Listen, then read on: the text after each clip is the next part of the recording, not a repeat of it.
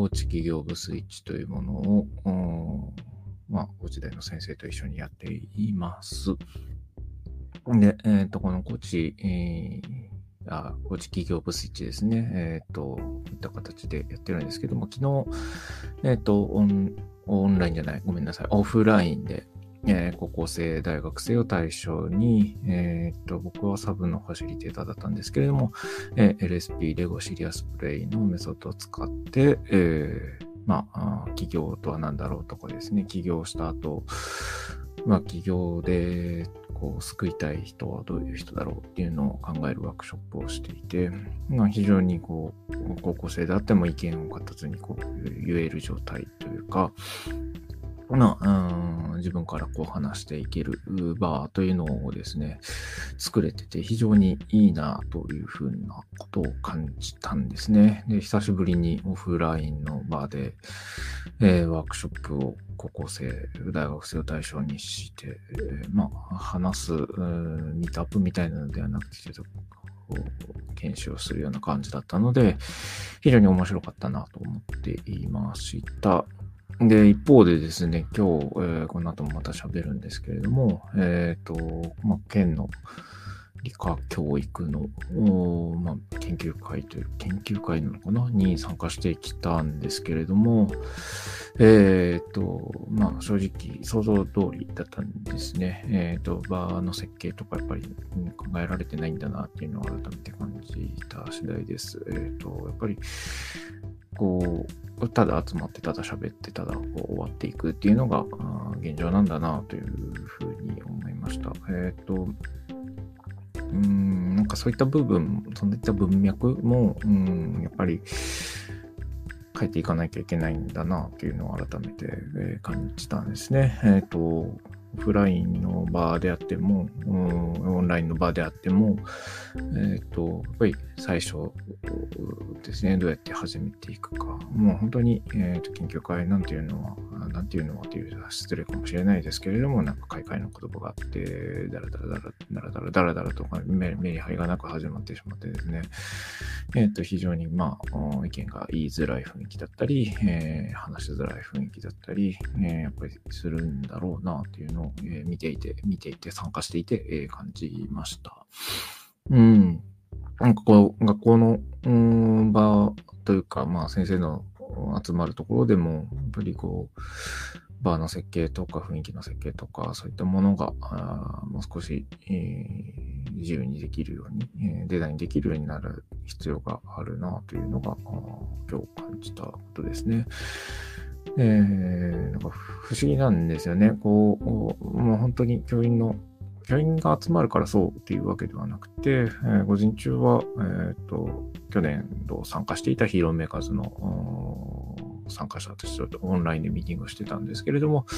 そのままやっぱり非常にこう、オンラインであっても居心地がいいと言いますか、えー、話が、話しやすい。ほとんど直接出会ったことあるの数回、1回か2回会ったことがある程度ですけど、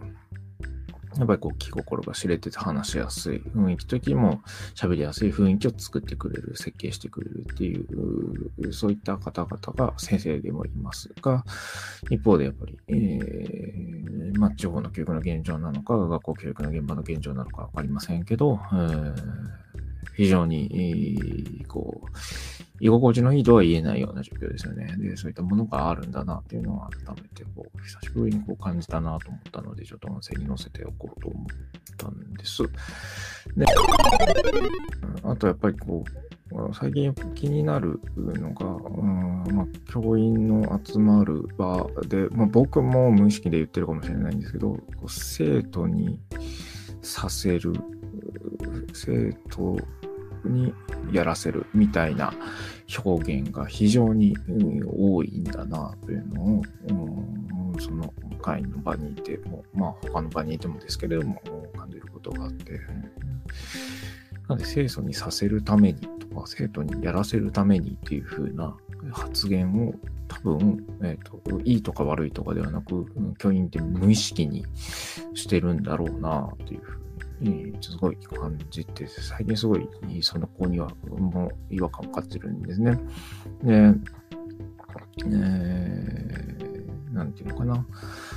えー、彼らが主体のはずなんですよね。生徒たちが主体であって何か活動を起こしていくはずなのに、えーと、そういった部分がなくて、えー、こうやらせるというか、えーこうさせないといけない、こうさせられるんだろうか、あまあ、教員がさせるなら、教員が生徒にさせるっていう文脈、まあ、文章で、うん、教員って無意識に喋ってるし、えー、実際そうなんだろうなっていうふうなことを、うん、思いました。うん。なんか、その、昨日ですね、昨日やったその構築企業部スイッチの LSP の活動は彼らが作って彼らが話すという、そういう場の設計をしているので、うん、非常に、えー、彼らが自分で作って自分のことを喋っていくという自然な状態になっていたんですけれども、もう一方で、学校の先生たちの集まりでは生徒にさせなければ生徒にやらさなければやらせるにはどうしたらいいのっていう発言が多くきっとこれってこう居心地が悪くなっていくんだろうなっていうのを、えー、なんですかね対比として見れたので、えー、ちょっと今日は引っかかったなという感じですね。コメントいただいて、ああ、今日も気づけたあ。ありがとうございます。そうなんですよね。えっ、と、そうなんです。させるっていうのは非常にこう気になってて、うん、なんか、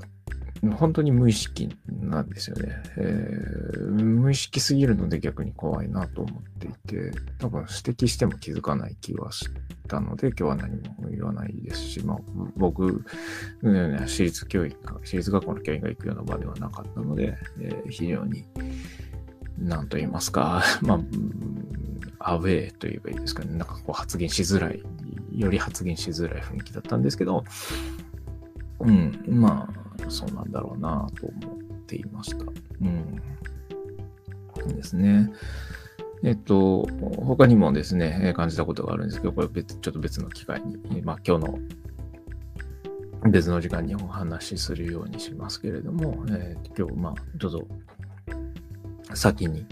えー、その先生の発言としてさせる、やらせるがすごい気になったのと、昨日のこととの対比でより際立って見えたので、えー、ちょっと紹介でした。えっ、ー、と、もし、えっ、と、高知企業部、